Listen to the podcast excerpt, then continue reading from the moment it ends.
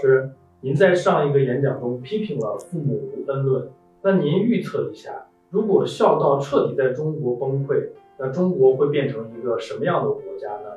现在父母无恩论在年轻当中非常流行，他们的观点是生我未经同意，养我法律的义务，所以父母无恩。其实这个观点是完全错误的，因为我们中国的父母和世界上大多数文化体不同，他们对孩子尽的义务。远远超过了法律规定的范围，几乎是一辈子。在其他文化体中很难见到帮孩子买房子、辅助他读大学、硕士、博士，以及帮孩子带孙子孙女这种现象啊。那么，我们中国文明能够传承三千多年，当然我们号称是五千年啊，这是古文明当中唯一留下来的一个文明。这是有原因的，就是中华民族的抗打击能力呢非常的强。比方说，我们中华民族遇到灌毒的时候，很多国家他就要政府发钱。那我们中国呢，政府不发钱也没出现什么问题，没听说谁饿死啊。这是因为我们中国的传统文化是以责任为核心的，西方是以个人权利为核心的。我们中国人讲究的是自己活着，不是纯粹为自己活的。所以大家要守望相助，要互相帮忙。你有困难，你的叔叔阿姨啊、爷爷奶奶、爸爸妈妈啊、舅舅啊、小姑子，甚至同学、老乡，他都会来帮你的忙。所以中国即使呢社保体系并不特别完善，但是很少听说有人饿死人的。如果以中国的这一套东西完全搬到欧美去，那真的会饿死人的。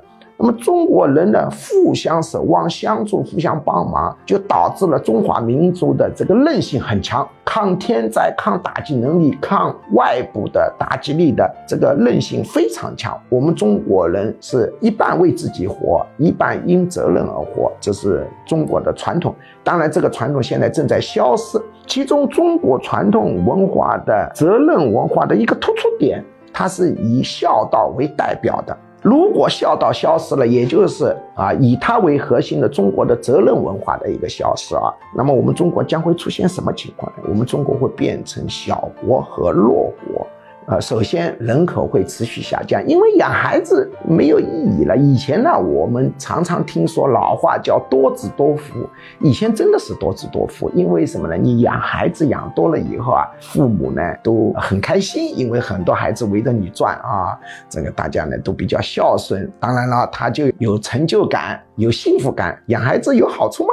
那么当然了，多子多福。那现在呢，不是多子多福了，现在搞成了养得多倒霉多，而且那个孩子又对你孝道崩溃，那当然养孩子就没动力了，那孩子就会越养越小。所以，我们几十年以后，我们中国可能变成五亿人、三亿人、两亿人，然后变成地广人稀，那个农村里头到处都是野兔、野猪啊，森林茂密，人口啊稀少啊，村庄也看不见，城里面的很多破败的建筑。当然了，我们现在。个农村里面已经出现了初步的森林茂密、野生动物很多的一个情况，对吧？这个你知道吧？是 呃是的吧？哈，这也知道呢。哎，大家都不养孩子了，那么一个是城市化导致的，一个呢也是养孩子少导致的。